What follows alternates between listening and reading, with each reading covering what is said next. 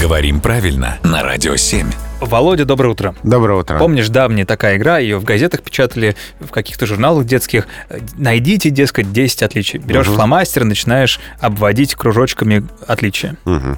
Предлагаю тебе сейчас взять фломастер в руку Мгм. Взял.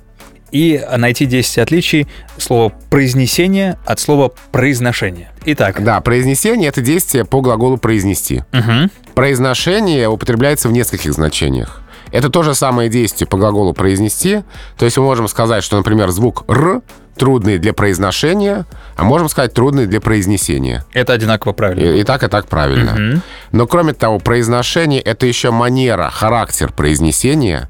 Можем сказать, что у кого-то правильное произношение. Так. Вот мы здесь не будем говорить произнесение. Мгм. А кроме того, это еще и звуковая система какого-либо языка, то есть как термин используется. Например, русское произношение. Мгм. Вот. Получается, что у слова произношение три значения, а у слова произнесение только одно. Отдай фломастер, и, а то сейчас засохнет и колпачок надень. Спасибо.